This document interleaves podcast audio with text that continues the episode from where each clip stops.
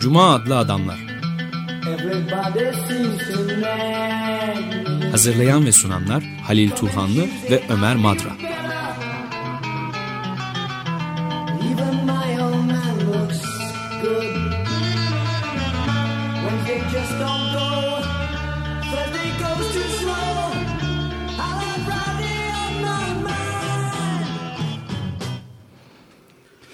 Günaydın Halil, merhaba, hoş geldin. Teşekkürler. Ee, Stüdyoda konuğumuz var bu hafta. Profesör Zeynep Lek. Birkaç gündür de duyuru yapıyoruz radyomuzdan. Kendisine de hoş geldin diyelim. Hoş bulduk. Hoş geldiniz. Birkaç kez de konuk etmiştik ama bu kez e, çok önemli bir çeviri. Geç 20. yüzyıl felsefesinin önemli metinlerinden birini çevirmeni olarak kendisiyle konuşacağız. Derrida'nın e, Platon'un eczanesi. Ama önce isterseniz Derrida zor bir filozof. Ee, anlaşılması zor. Ee, onun dinleyicilerimizin konuşmamızın söyleşi daha iyi takip edebilmeleri bakımından e, Derrida'nın adeta özdeşleştiği yapı söküm kavramıyla, yapı sökümcü okumayla e, ona bir girelim isterseniz. Yapı söküm nedir? Onu bir bize özetlerseniz çok iyi olacak. Evet, e, yapı söküm e, tabii Türkiye'de bunu farklı biçimlerde de karşılıyorlar. Yapı bozum evet. deniyor, dekonstrüksiyon deniyor. Bir metafizik ile bir ilişki aslında. Metafizik bizim felsefecilerin varlığı özellikle temellendirmek için kurdukları söylemlerin bir bütünü. Aslında burada bir tarih var. Yani bu tür girişimlerin tarihi ve çok e, temel kavramlar, yapılar, ilkeler, ayrımlar e, içeriyor. Belli hiyerarşiler içeriyor kavramlar arasında. Bir takım değerlere öncelik veriyor. Bir takım karşıtlıklar kuruyor. Ve Derrida da e, Heidegger'i takip ederek bu metafizik dediğimiz şeyle ilgileniyor. Çünkü aslında bütün düşüncelerin temelinde nihai olarak gelip, dayandığı yer bu metafizik. Ee, ve onunla nasıl bir ilişki kurmak gerekir? Ondan çıkmak mümkün mü acaba? Yani tamamen onu geride bırakmak diye bir şey olabilir mi? Dekonstrüksiyon aslında bu soruyu soruyor. Ve e, dekonstrüksiyon metafizikten tamamen çıkmanın mümkün olmadığını iddia ediyor aslında. Yani parazitik bir ilişki kurabiliriz ancak e, metafizikle. Oradaki hiyerarşileri sorgulayabiliriz. Nietzsche'nin yaptığı gibi. Hiyerarşiyi sorgulamak demek e, sadece karşıtlıkları sorgulamak, karşıtlıkları alt üst etmek değil aslında. İlişkileri, düzeni değiştirmek. Bu ancak belki özgürleştirici olabilir. Böylece karşıtlıklar kurmak e, suretiyle e, göz ardı ettiğimiz, e, görmemiz, görmeyi engellediğimiz farklılıkları açığa çıkarmak mümkün olabilir. Ve bu belli ölçülerde özgürleştirici olabilir. Aslında Derrida'nın ilk dönem düşüncesi bu. Ve tabii yazı söz karşıtlığı e, burada bir anahtar e, karşıtlık gibi rol oynuyor. Metafiziğin çeşitli metinlerinde nasıl e, logos merkezci ve ses merkezci e, bir konumun benimsendiğini ve yazının dışlandığını, söze tabi hale, logosa tabi hale getirildiğini, bunun bütün metafizik e, tarihini boydan boya belirleyen bir tavır olduğunu göstermeye çalışıyor Derrida. İlk dönem eserlerini e, böyle e, görebiliriz. Mesela işte gramatolojiye dair, yazı bilimine e, dair yazı ve fark felsefenin kenarları gibi eserlerinde aslında çeşitli düşünürlerde Platon'dan başlayarak işte Platon, Hegel, Rousseau vesaire böyle çoğaltabiliriz ve de edebiyatçılarda, yapısalcılarda bu tavrı takip ediyor ta Heidegger'e kadar aslında.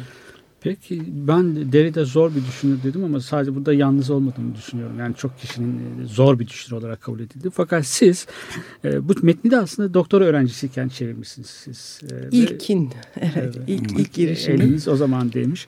O, bir anekdot... Pardon ben bir de metin demişken evet. bir kitabın künyesini de vereyim elimizdeki kitabın dinleyiciler için bir kolaylık olabilir. Neden bahsediyoruz? Jacques Derrida'nın Platon'un Eczanesi adlı kitabın e, Zeynep Direk tarafından çevrilmiş ve Pinhan yayınları tarafından yayımlanmış. Yeni değil mi? 2012'de birinci basımı yapılmış bir e, kitap var evet. elimizde. On, oradan yola çıkıyoruz yani. Evet. Pardon. Evet. E, siz Derrida'nın kolay anlaşılır bir düşünür olduğunu söylüyorsunuz. Bu biraz meydan okuyucu bir e, sav aslında. E, meselede bizim Derrida ile kurduğumuz ilişkide yani Derrida'yı zor bulanların e, onunla kurdukları ilişkide onların okuma tecrübesinde olduğunu söylüyorsunuz. Bunu biraz açar mısınız? Çünkü bu dediğim gibi meydan okuyucu, Derrida'yı zor bulanlara karşı ki bunlar çoğunluğu oluşturuyorlar. Evet, e, Derrida'nın e, stili aslında çok kolay bir stil değil, yazı stili. Çünkü e, yazı onun bütün hayatı, bütün düşüncesi. Yani gerçeklikle düşünceyi ve yazıyı birbirinden çok fazla ayırmayan bir düşünür Derrida. Yani anlam sorununu yazı olarak yeniden düşünüyor aslında. Çok genel bir biçimde böyle diyebiliriz. E, bu da onun e, tarz denen şeye çok ön, önem vermesine e, yol açıyor. Yani çok bir komenter tarzında, bir şerh tarzında e, yazmıyor yalnızca. Bunun ötesine geçen e, zaman zaman bir deliriuma benzeyen bir e, yazı stili. Dolayısıyla çok da e, yani kolay anlaşılır e, demek istemiyorum. Ama hezeyan bazı insanlar yani. tabii hezeyan ve biz aslında o Derrida'ya hayranız. Yani evet. o hezeyanı o delirium esnasında o e, bütün akademik sınırların dışında bir e, konuşma, bir yükselme meydana geldiğinde birdenbire metinde o zaman Derrida büyüler insanı. Bir de tabii e, yani tabii genel bir felsefeci olarak yaptığı e, jestlerin e, de doğruluğu, yerindeliği de çok önemli. Yani sadece bir hezeyan e, bizi bu kadar etkilemezdi. Bir e, e, aslında çok disiplinli bir e, düşünür Derrida. Fransız akademisinden geliyor. E, Fransız akademisinin müthiş protokolleri vardır ve e, Derrida'da da bunlar hala geçerlidir. Yani ele aldığı düşüncenin Belki bir kere Derrida sürekli birileri üzerine yazar. Yani hep birileri üstüne konuşur. Birilerinin söylemine parazitik başka bir söylem e, üretir. Ve ele aldığı düşüncenin protokollerine, şartlarına, kurallarına, ilkelerine e, sonuna kadar biat eder. Ve o biat etmenin artık ifradında o delirium ve hezeyan başlar. Ve orada aslında e, yani hem içinde kalır e, ilgilendiği söylemin hem de onda bulduğu bir ögeyle aslında başka bir enerjiyi serbest bırakır. E, ve oralarda tabii Derrida'yı anlamak zor da olabilir. Ama hiç anlaşılmaz bir düşünür olduğunu düşünmüyorum. Ben ona itiraz etmeye çalışmıştım. Yani Derrida anlaşılmaz baştan okumayalım. Yani nasıl bu adam sabukluyor saçmalıyor. Salt ee, sözcük oyunları okumaya değmez. ha, e, sırf bir e, burada sözcük oyunları vardır. İşte felsefeci olarak ciddiye alınmaya değmez diyen bir e, kesim var. Yani özellikle mesela analitik felsefe Anglo-Sakson dünyada bayağı saldırıya uğramış bir düşünür Derrida. Biz aslında e, bu e, tavra karşı hayır Derrida anlaşılabilir. E, yani yeterince eğer emek verirsek burada felsefi e, bir yapı ile karşı karşıyayız ve o aynı zamanda klasik felsefi yapıların sorgulanmasıyla karşı karşıyayız e, diye düşünüyorum. Bir de tabii Derrida'nın dille olan özel ilişkisine e, hayatı bağlamında bakmak lazım. Yani Derrida işte 15 Temmuz 1930'da e, işte orta sınıf Yahudi bir ailenin çocuğu olarak e, Cezayir'in El Biyar kentinde e, doğuyor. E, yani o zaman Cezayir bir Fransız sömürgesi ve Arap Müslüman bir çoğunluk var. İşte e, Yahudi bir e, azınlık var ve başka azınlıklar var. Bunlar Fransız idaresinde yaşıyorlar. Ve 1870'te işte Kremio yasaları e, ünlü. E, bu Yahudi azınlığa Fransız vatandaşlığı veriyor. Fakat işte Birinci Dünya Savaşı'na doğru işte Nazizmin yükselmesiyle birlikte Fransa e, bir zamanlar vatandaşlık verdiği e, Yahudi azınlığı vatandaşlıktan çıkarıyor. Ve Almanya böyle bir şey yi Fransa'dan e, işte talep ettiği için değil kendiliğinden evet. ve Almanya'ya yaranmak için evet. ve işte Derrida'nın o zaman gitmekte olduğu Fransız okulundan diğer Yahudi çocuklarla beraber atıldığını 12 yaşında ve sadece Yahudilerin e, gittiği bir okula gitmeye zorlandığını e, biliyoruz ve bu tabii Derrida'nın hayatında bir travmadır. Yani bir travmadır. Aslında hiçbir zaman kendi ana dilini öğrenmemiş Derrida. Çünkü zaten Fransızlar Yahudilere bir vatandaşlık verdiği için yani Arapça veya işte İbranice falan bu, bu, bu diller e, İbranice aslında kendi ailesinin tarihinde olduğu halde Arapça yaşadığı yerin dili olduğu halde Fransızca e, öğrenmiş. Evde Fransızca e, konuşulmuş ve dolayısıyla kendi ana dili e, bir bakıma unutulmuş, üstü örtülmüş bir, bir dil. Yani e, o sömürgenin e, dili var e, Derrida için ve sonra da o dilden dışlanıyor. Yani o vatandaşlıktan atıyorlar onu ve Fransız diliyle çok muğlak bir ilişkisi var. Yani ait olma ve olmama Hı. aslında. Yani e, obsesif bir ilişki. Fransızcayı mükemmel konuşmak istiyor. Yani son, aslında ailesinin sonradan e, konuştuğu bu dili e, obsesif bir biçimde sahiplenme Hı. var. Ama öte yandan da hiç öğrenmediği dillerin bilinç e, dışında belki veya e, kendi tarihinde yankılanması var. Bu yüzden Derrida'yı okumak yani dille ilişkisi hı hı. kendi kişisel tarihinden dolayı. Öz yaşamsal bir şey Evet. Ben demin söylediğiniz bir şeyle ilgili küçük bir parantez soru sormak istiyorum. Yani hem e, Fransız Akademisi'nden de gelen kuvvetli bir disiplin içinde çalışma geleneği e, var dediniz. Ama aynı zamanda da bir hezeyan şeklindeki de e, bir yazışı da olduğunu. Bu ikisi çelişmiyor mu birbiriyle? İşte o dönem 68 aslında dönemi. Döloz'de de aynı şeyi görüyoruz. Dölöz gibi, Derrida gibi düşünürler o akademizmi, akademinin koyduğu sınırları ihlal etmek istiyorlar aslında. Evet. Yani onun dışında e, daha sonra Koleji International de Philosophie e, kuracaktır Derrida. Orada da e, asıl amaç e, işte 1983'te François Châtelet ile birlikte kurmuş. E, akademide yapılamayan tarzda araştırmaların yapılması. Hı hı. Akademide kabul edilmeyen dilde e, yazılan eserlerin desteklenmesi, konferansların yapılması. Yani hep aslında akademizmin belli protokollerine riayet edip ama e, yani onun dışında e, bir takım e, jestlerin gerçekten e, sahici düşünceyi e, doğurabileceğine e, inanmış ve bunu aslında hep sürdürmüş.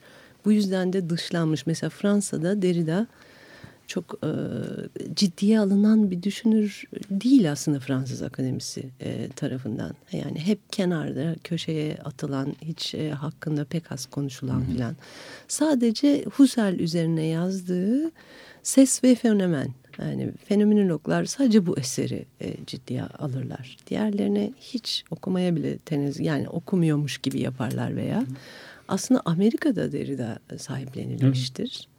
E, o da daha çok edebiyat bölümleri tarafından ve işte edebiyat dekonstrüksiyon edebiyat e, eleştirisi alanında yeni bir paradigma olarak e, sahiplenilmiştir. Ha, Paul Döman vardır. İşte daha sonra mimarlar vardır. Hı. Dekonstrüksiyon ve mimari. E, felsefe alanında çok marjinal e, ve ancak 10-15 tane e, bölüm e, hani Derrida e, üstüne çalışmaya izin verir. Onun dışında e, ki bütün felsefi alanı Anglo-Sakson e, felsefesi e, yani analitik felsefe kaplar. Hı. Peki şimdi isterseniz şeye geçelim. Parça mı çalacağız? Yok devam Peki, edebiliriz. Bir soru daha soralım. Metne geçelim. Eczane, Platon'un eczanesi. Burada Platon'un gençlik diyaloglarından bir tanesi. Paidros, Paidros'u. Phaedros.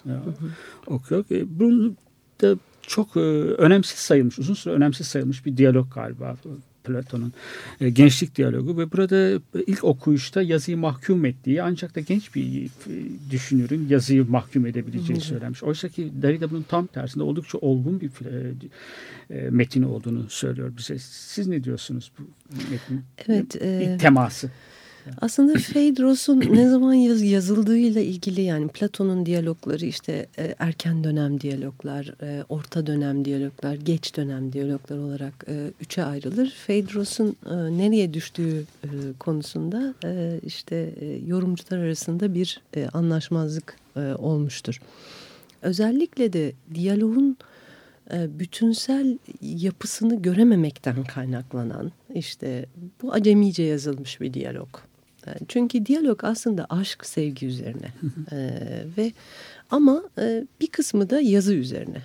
Şimdi iki temayı nasıl e, uzlaştıracağız? Yani aşk evet. üzerine bir diyalogda yazının bu kadar tartışılmasının işte bir mitle ortaya çıkması. Kopukluk Yazıyı, varmış gibi görünüyor değil mi? Gibi görünüyor gibi görünüyor. Şimdi bu e, dolayısıyla ya çok genç olduğundan hani bu diyaloğun dramatik e, yapısını iyi kuramamış Platon ya da çok yaşlı işte bunak bir adam olduğundan kuramamış. İki ayrı görüş var. Şimdi Derrida bize gösteriyor ki aslında bu e, okuma hani aşkı sevgiyi merkeze koyan bu okuma diyaloğun bütünlüğünü kuramıyor. Başından itibaren aslında sorun yazı ve yazının statüsü. Hı hı olduğunu göstermeye çalışıyor. Yani bütün geleneğin e, diyaloğu okumasına alternatif bir okuma öneriyor.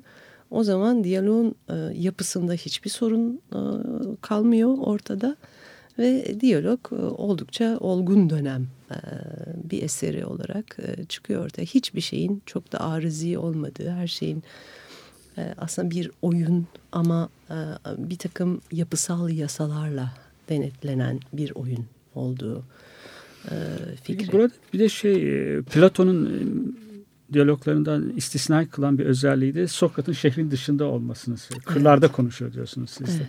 Evet. Derrida da buna dikkat çekmiş. Siz de ön sözde bunu hatırlatıyorsunuz bize. Neden önemli bu?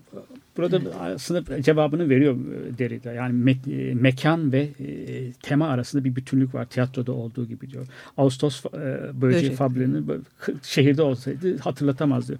İsterseniz bunu biraz açalım mı bu şeyi? Evet. E, bu aslında Sokrates bütün hayatını e, Atina'da geçirmiştir. E, ve hani e, yargılandığı zaman Atina tarafından e, sürgüne gönderilme e, şansı yani seçim e, alternatifi de sunulmuştur kendisine ama mahkemede reddetmiştir.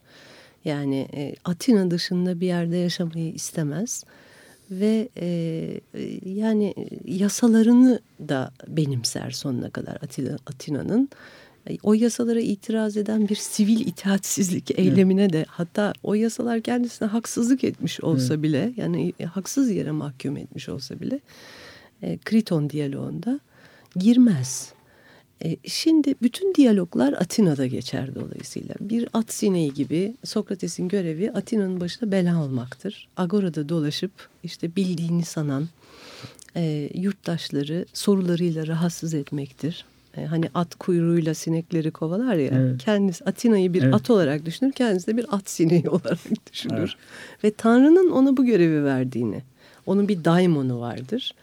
E, yani onun kendi misyonu Atinalıları e, sorularıyla rahatsız etmek ve dolayısıyla e, bilgi yani bilgelik yoluna girmeye davet etmektir. Şimdi bu Phaedrus diyaloğu bu açıdan çok şaşırtıcı çünkü şehir dışında geçiyor, kent dışında geçiyor. Aslında e, Aristoteles'in e, işte e, politikasında vardır. İşte insan ancak e, kentte insan olur kent dışında ya bir hayvan ya bir tanrı olabilir. Ee, hani insan insanlığını gerçekleştiremez. Ruhunun en e, temel yetilerini doğa içerisinde yalnız başına gerçekleştiremez. Bu pratik bilgelik olsun veya teorik bilgelik olsun başka insanlarla yapılabilecek bir şeydir. Ve e, dolayısıyla insan kentte insan olur. Yani burada tabii Sokrates e, çıktığında dışarıya artık belki insandan biraz daha e, fazla veya daha az bir şeydir. Ee, ve belki de yani yazı teması, e, belki işte aşk, sevgi teması böyle bir sahneyi gerektirmiştir. Bir ara verelim isterseniz bir nefeslenelim ve bir müzik dinleyelim. Just Like a Woman adlı parçayı dinleyeceğiz. Charlotte Gainsbourg ve Calexico beraberliğinden böyle ilginç bir beraberlikten bir şarkı Just Like a Woman.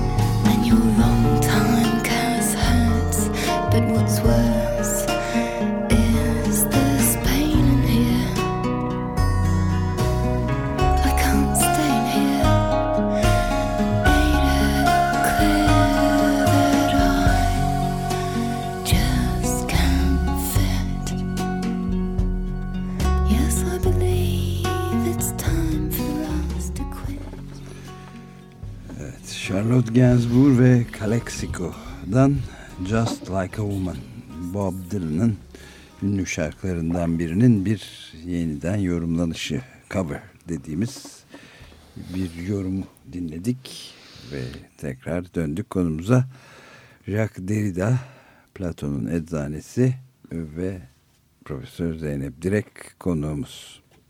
Evet, bir soru daha. Ee, Burada Derrida Platon'un e, yazıyı oyuna benzettiğini söylüyor. Nasıl bir ilişki kuruyor Derrida'ya göre, Derrida'nın okumasına göre, yapı sökümcü yaklaşımına göre Platon yazıyla burada?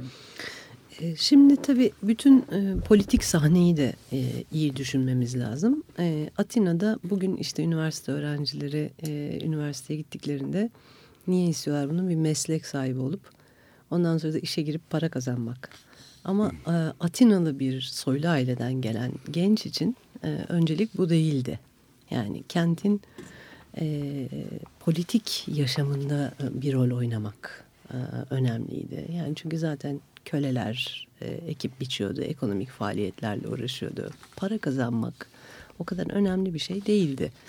Yani siyasi bir kariyer önemliydi. Kentin kendi kendisini yönetmek e, yönetmesinde e, işte bir rol oynamak önemliydi. E peki nasıl bir eğitim alacaksınız o zaman? O zaman işte hocalar vardı. Özel ders e, veriyorlardı. Bunlar retorik öğretiyorlardı gençlere. Retorik ne işe yarıyordu? Retorik işte bir kitleyi ikna etmeye yarıyordu. Yani e, önemli olan sizin hedefleriniz doğrusu, doğrultusunda o kitleyi e, mobilize edecek bir takım fikirleri onda yaratmak, o fikirleri manipüle etmekti. E, ama yani bilginin burada çok önemi yoktu. Hedefiniz neyse, ne yaptırmak istiyorsanız e, demosa, e, işte ona yönelik olarak güzel konuşmayı başarmak e, gerekiyordu. Stratejik konuşmayı başarmak gerekiyordu.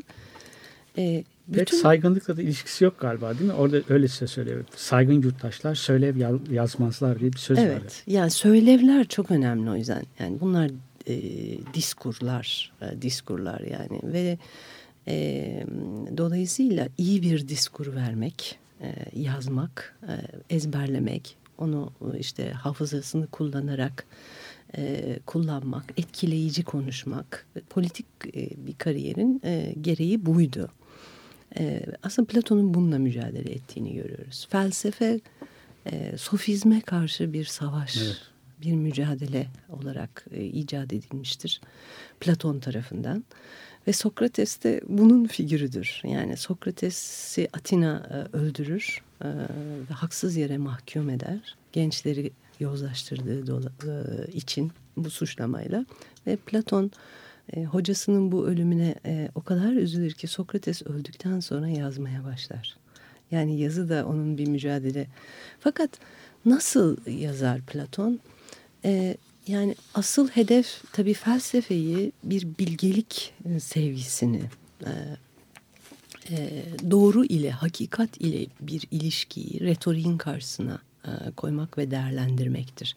Gençlere politik bir kariyere atılmadan evvel kendileriyle ilgilenmeleri gerektiğini söylemektir. Örneğin Alkibiades diyaloğu. Alkibiades'te işte bir genç görürüz. Çok soylu bir aileden gelen, çok yakışıklı filan. işte Sokrates de ona aşıktır. E, ve e, ona söylenen şudur yani politik bir kariyere atılacaksın. Ama bu senin herkes için iyi olanı bildiğini e, ima ediyor. Fakat sen e, yani kendini tanımıyorsun bile. Kendin için neyin iyi olduğunu bile daha bilmiyorsun. Nasıl herkes için e, iyi olanı yapmaya talip olabilirsin ki? Bu böyle bir e, alana çıkarsan hem kendine hem başkalarına zarar vereceksin. Önce felsefe yap. Sonra politik bir kariyere gir. Önce kendini tanı, kendini bil. Yani işte gnotis seaton. E, bütün felsefe bununla ilgili ve diyaloglar yazdığında Platon tabii bize bilgi vermek istemiyor aslında. Yani işte her şeyi açık seçik anlatıp e, bütün hakikati bir tepside verip buna karşı çünkü hiçbir bilgi dışarıdan verilemez. Yani benim ruhumdan sizin ruhunuza aktarılan bir şeye e, biz bilgi diyemeyiz Platon'a göre. Çünkü dışsal kalır. Yani dışarıdan gelen her şey bizi hasta eder diyor. Bütün bütün bu diyalog yani e, o o aslında bilgi insanın kendi kendisiyle, kendi ruhuyla ilişki kurarak elde edindiği bir şeydir. Kendini bil demek işte psikolojik deneyimlerini bil. Neler yaşamışsın şimdiye kadar onu bil demek değil e, tam olarak. Kendi aklını bil. Kendi ruhunun akli tarafını bil. Aklını bilince aslında bütün hakikati de e, bilirsin. Bütün e, gerçeklikle de ilişkiyi ancak içeriden kurabiliriz.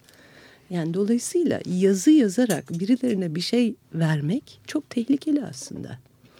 Neden? Çünkü hani e, eğer yazar ölmediyse yapılabilir. Yani siz diyelim ki e, öğrencilerinizle e, karşı karşıya yüz yüze gelebiliyorsunuz ve e, tartışabiliyorsunuz bir konuyu. Diyalojik bir ilişki kurabiliyorsunuz.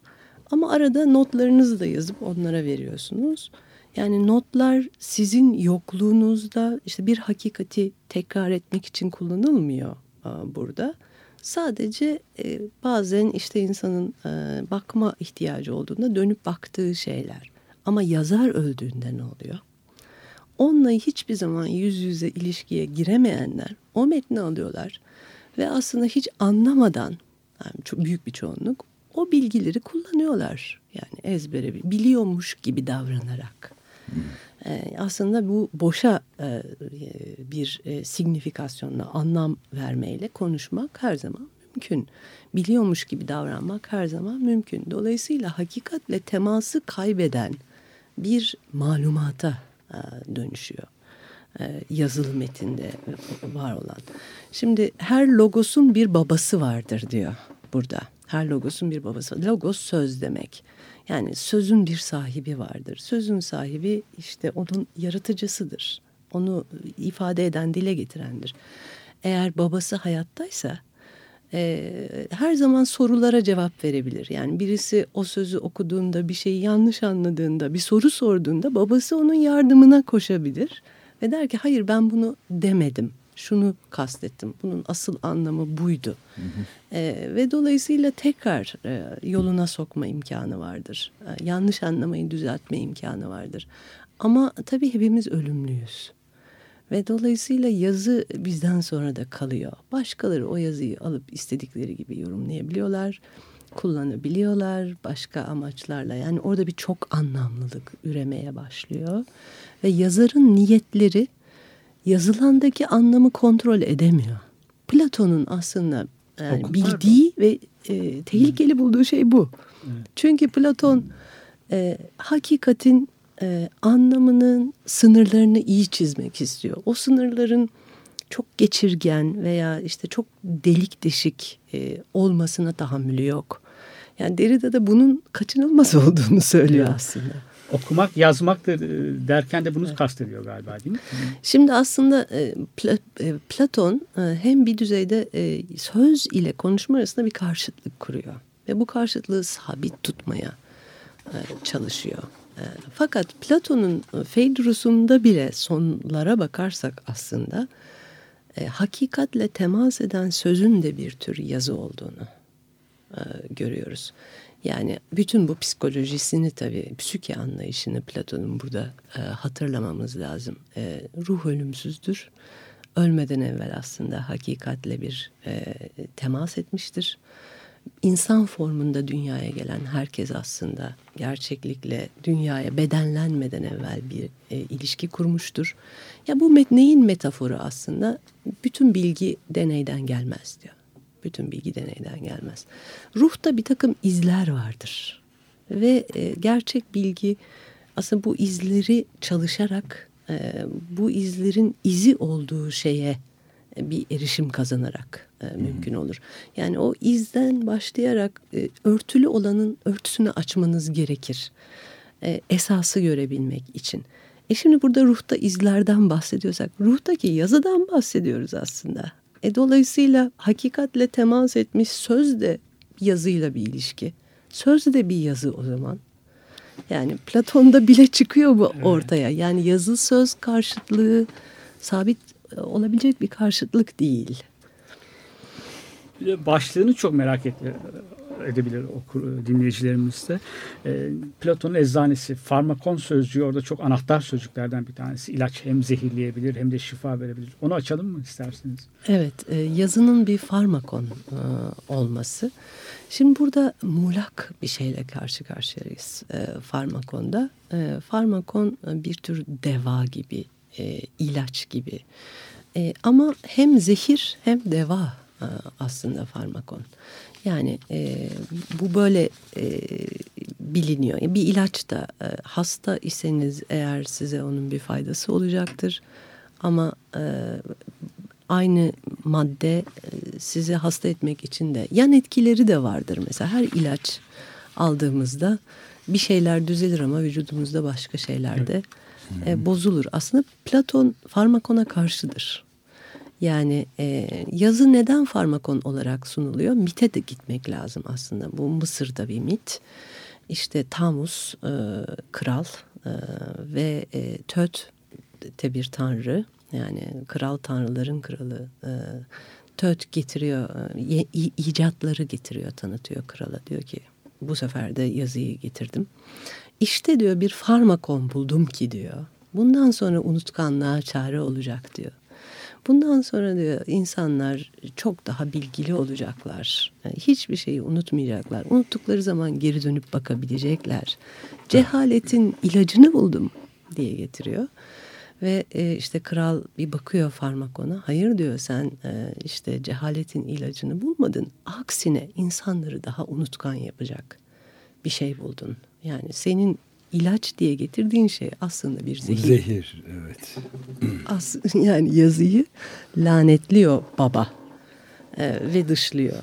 Yani onun yerine e, sözü canlı ilişkiyi e, koruyor e, diyelim. Şimdi yazı böyle bir şey. Bir farmakon ilaç mı olduğu, zehir mi olduğu belirsiz, muğlak bir şey. Eğer zaten yüz yüze canlı bir ilişki varsa e, evet zaman zaman faydalı olabilir. Ama bu ilişkinin yokluğunda tam bir zehre dönüşür ve ruhu hasta eder.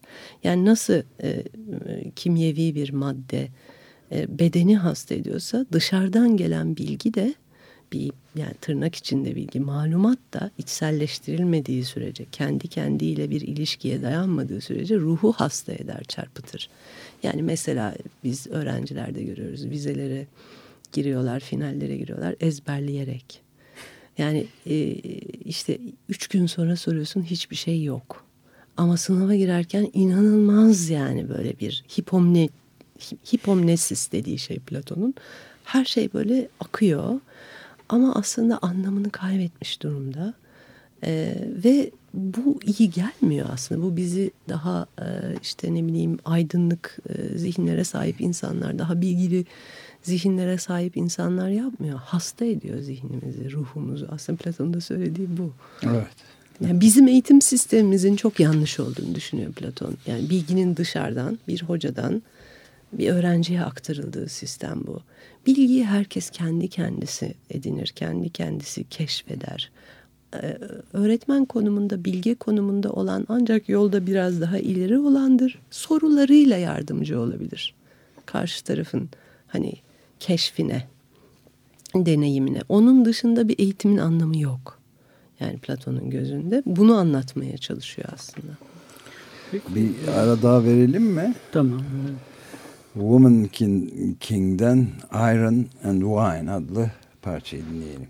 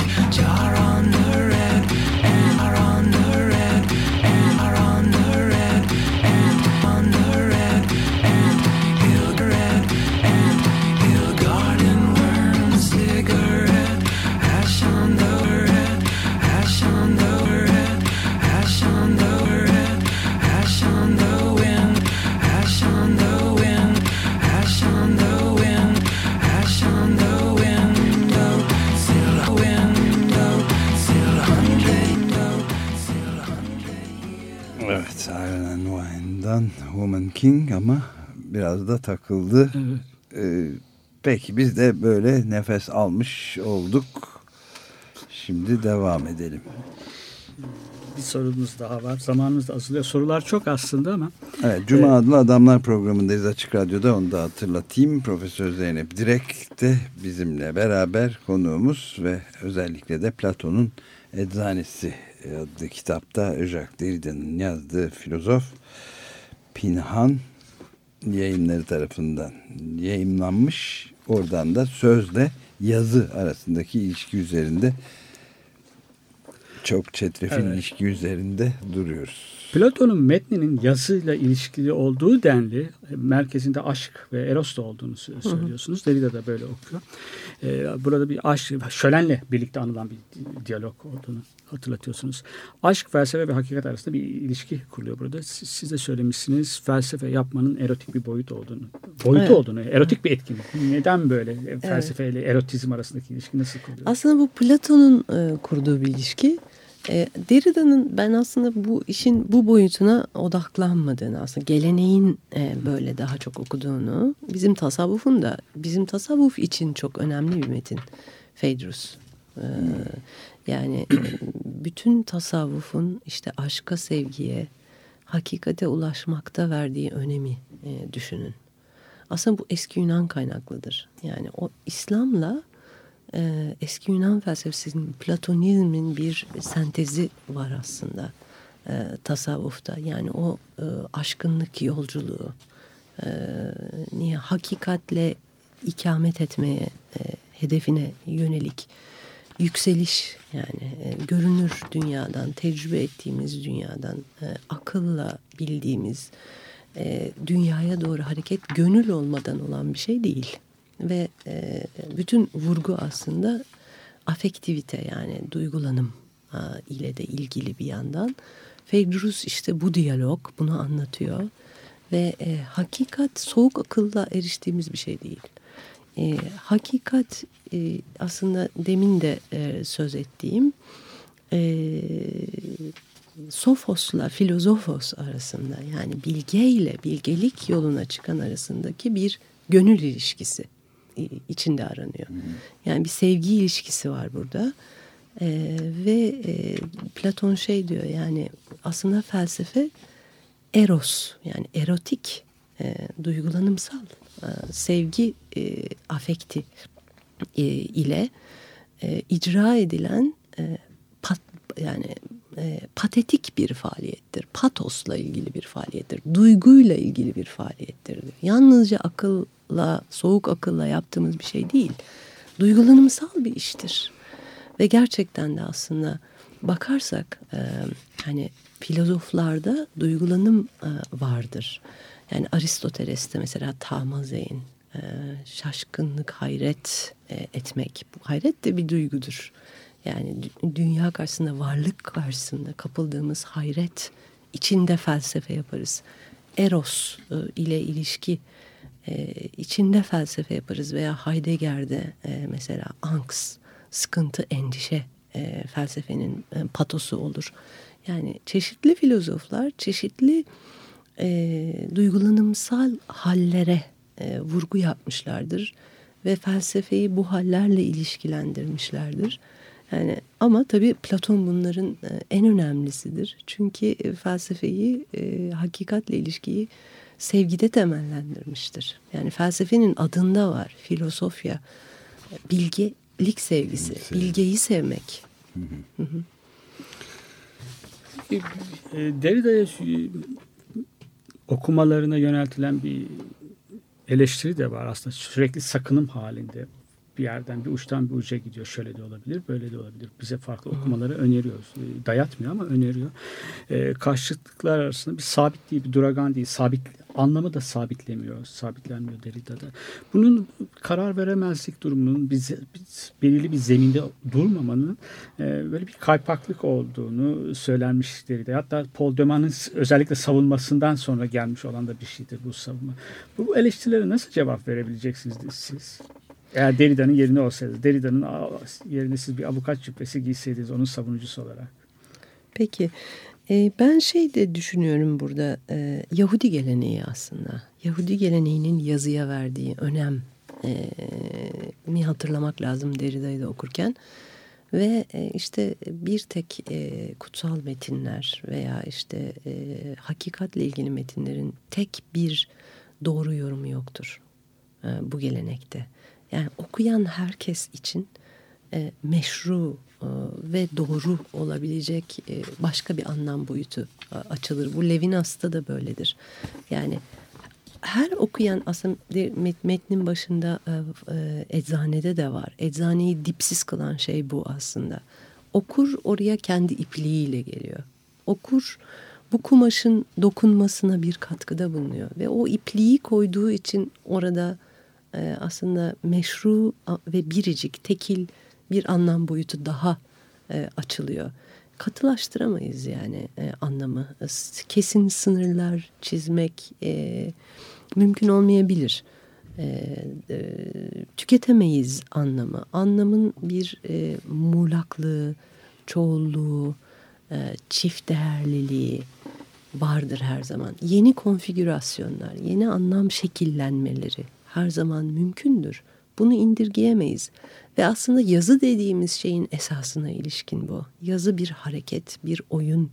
Bu oyun içerisinde göstergeler birbirinin gösterenler diyor. Gösteri, gösterenler diyor Derrida. Birbirinin yerine geçiyor diyor.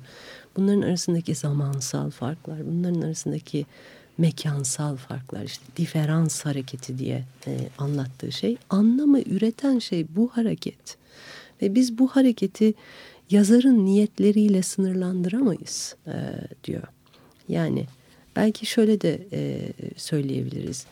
Yaşadığımız her yeni şey e, aslında bizim e, var olan ve zaten bize aktarılan yani geleneğin e, aktardığı anlamlarla yeni bir ilişki kurmamıza ve yeni bir şekillenişi görmemize olanak veriyor. Yani buradaki dinamizm indirgenemez bir dinamizm ve hani güçler arasında bir oyun aslında. Bu oyunu sabitleyemeyiz. İşte yapısalcılığa Derrida'nın itirazı da bu noktada. Yani yapısalcılık fenomenolojinin bir eleştirisiydi. Özne nesne karşıtlığını aşmaya çalışan bir e, eleştiriydi. Ee, ve bize söylemin ne kadar önemli olduğunu, söylemin gerçeklik deneyimini e, ne kadar e, belirlediğini, etkilediğini, altında yattığını gösteriyordu.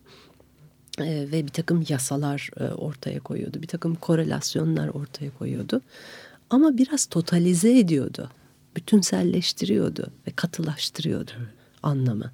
Şimdi Derrida bütün diferans düşüncesiyle tekrar o anlam yaratıcı hareketin dinamizmini hmm. E, göstermeye çalıştı, serbest bırakmaya çalıştı. Süreç başlatıyor aslında. Yani fenomenolojiyi, yapısalcılığı ve varoluşçuluğu aslında hepsini üç, üç konumu birden eleştirmeye çalıştı. Yani yazı sorunsalını diferans sorunsalına bağlayarak. Felsefe Yok hayır. Felsefeci olmayanların bir felsefeci merak ettikleri bir soruyu felsefeciye sorayım o zaman. Şimdi metinlerin kendi alımlamaya, algıya direndiklerini, teslim olmadıklarını söylüyor Derrida. Kolay kolay teslim olmadıklarını. Hatta öyle bir deyiş var ki eğer metin kolay teslim olmazsa bir metindir ancak öyle bir şey var. Fakat böyle bir saydamlık yoksa kolay kolay anlaşılamıyorsa anlam da gidip geliyorsa bir kaygan bir zemindeyse e, Sokrat'ın kendini tanı kendini tanıma buyruğu bir nasıl gerçekleşebilir? Bir felsefeci olmayanlar bunu çok merak ettikleri bir soru. Saydam olmayan metinlerle kendini insan nasıl tanıyabilir? Evet. E, burada tabii şöyle bir bütün e, özdeşlik bütün kimlik düşüncesiyle Derrida'nın kurduğu ilişkiye bakmak lazım. Yani Derrida e, kimliği de düşünürken aynı olmayan e, yani daha doğrusu fark içeren aynalığı düşündü. E, aynı demek kendi kendisiyle örtüşen, e, kendi kendisiyle çakışan e, bir, bir yapı, e, bir işte e, olma biçimi değil aslında e, bu diferans dediğimiz hareket var ya hani işte anlamın e, kökeni e, olarak gördüğü Derrida'nın anlamı üreten hareket ve anlamı aslında saçan e, işte israf eden harekette olarak bunu görmeliyiz. Çünkü hiçbir zaman bu hareket içerisinde üreyen anlam totalize olamıyor, bütünselleşemiyor. Aynı insanın kendisi için de geçerli bu. Yani o hareket bizi biz yapan şey aslında bir yandan da e, o hareketin e, ten muaf bir biçimde bir aynılığa rapt edemeyiz kimliğimizi. Yani dolayısıyla bir e, identite varsa bile, bir kimlik varsa bile bunu diferans unsurundan, farktan e, ayrı bir biçimde ele almamak gerekiyor. Yani kendi kendine çakışma manasında kimliğe Derrida karşı. Yani bu zaten çok hapsedici bir şey olurdu. Yani insanlara e, işte e, aşamayacakları bir kimlik vermiş olurduk. İnsanları kendi kimliklerine hapsetmiş, sıkıştırmış olurduk.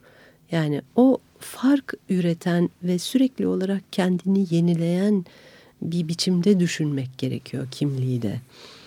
Ee, bir şey daha var. Son sorumuz galiba. Bir de evet, şeyimiz. Evet. E, yani son bir sorumuz. Son bir soru. Ee, saygın yurttaşların o söylev yazmadıklarını, o söylev yazmanın arkasında durmayan, sözünün arkasında durmayan, yazdıkların arkasında durmayan sofistlere özgü olduğu söyleniyor burada. Ee, Sokrat yaz ama bir şey daha söylüyor Sokrat orada. Yazmak kendi başına utanç verici bir faaliyet değildir diyor. Yazmanın bir de utanç verici olmayan bir tarzı var herhalde. Onu söylemek istiyorum diyor. Ee, yazmanın nasıl e, utanç verici olmaktan çıkıyor? Bir onu sorayım size son olarak. Evet, e, şimdi Platon tabii bu diyalogları yazmış. Bütün yazmaya karşı bu polemik. Evet, ben de e, onu soracaktım zaten. Yani. Evet, yani. ve, ve diyaloglar büyük sanat eserleri aslında. Yani gerçek bir sanatçının e, diyalogları inanılmaz anlam e, katmanlarıyla dolu çeşitli düzeylerde okuyabilirsiniz. Bütün dramatik detayların anlamı var. İşte bir çeşme başında mı konuşuluyor. O çeşmenin adı Şölen ne? masasında mı? O bile fark ediyor bütün sahneyi kurmada. Yani bir tiyatro e, var aslında çok indirgenemez e, bir biçimde. Ve çok basitmiş gibi görünüp aslında son derece karmaşık. Katmanlardan oluşan karmaşık bir şey aynen, değil mi? Aynen ve mitosun kullanımı yani bütün mitos logos karşıtlığını yani bütün kurduğu karşıtlıkların aslında altını oyan bir biçimde e, de okuyabilirsiniz bu diyalogları. Derrida da öyle yapıyor aslında yani bu diyaloğun e, nasıl kurduğu karşıtlıkların aynı zamanda ötesini de tecrübe ettiğini gösteriyor. E, ve Platon şey diyor saygıdeğer bir yazma da var. İşte insan e, yaşlandığı zaman ee, işte e, boş işlerle vakit geçireceğine hani bizdeki e, boş işler televizyon seyrederek falan vakit geçireceğine otursun böyle yazsın. E, bu tür diyaloglar ama her şeyi böyle işte böyle açık seçik hakikati sunmak kipinde değil de sanatsal bir biçimde biraz gizleyerek biraz çeşitli katman bazı hakikatleri yalnızca onları hazır e, olanların e, almasına el verecek şekilde e, işte sunarak bir bakıma gizleyerek örterek yazsın bu çok eğlenceli bir şey olabilir Emeklilik diyor. dönemi hobi. Emeklilik hobisi gibi evet o, o saygıdeğer bir şeydir diyor. Ama hemen tüketime kullanıma açık bir şey haline getirmeden. Evet. Valla çok e, keyifli ve son derece hoş bir sohbetti. E, Zeynep Direk çok teşekkür ederiz bizimle bunu da paylaştığınız için. E, Platon'un Eczanesi ve ben Pinhan yayınlarından çıkan Jacques Derrida'nın düşüncesi, söz ve yazı ilişkileri üzerine bir sohbet e, gerçekleştirdik. E, Platon'un Eczanesini ayrıca çevirmiş olan Zeynep Direk'le birlikte. Şimdi bitiriyoruz. Bitirirken de The Mark Lanigan ve Isabel Campbell'dan The Circus is Leaving Town adlı parçayı dinliyoruz. Hepinize günaydın.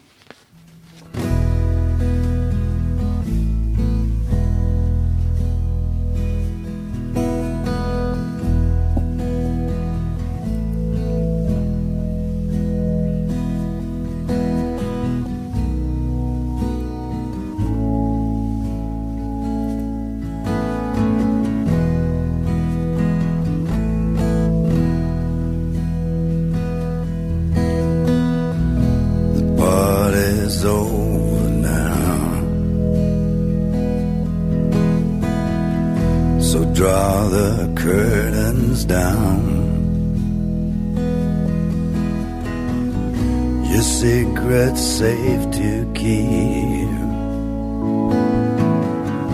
Unzip your velvet gown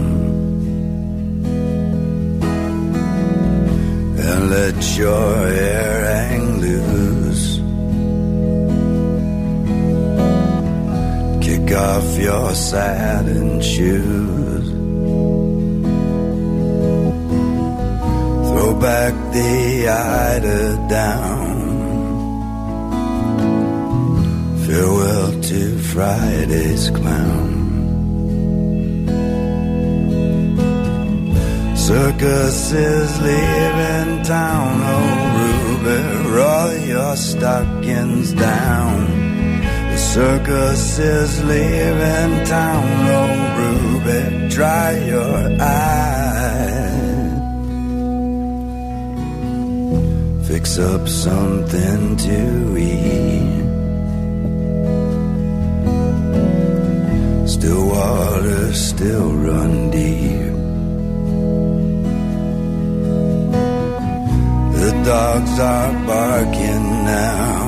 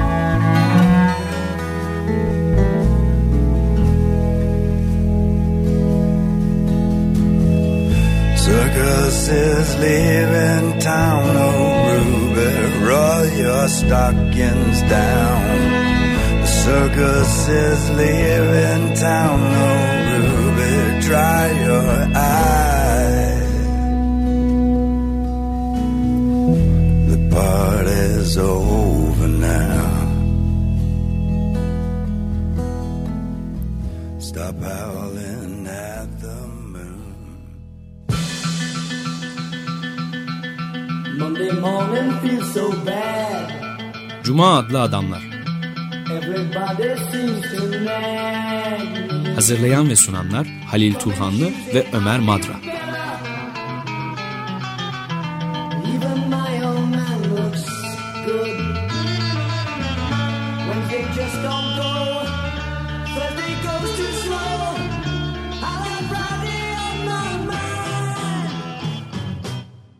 Açık Radyo program destekçisi olun. Bir veya daha fazla programa destek olmak için 212 alan koduyla 343 41 41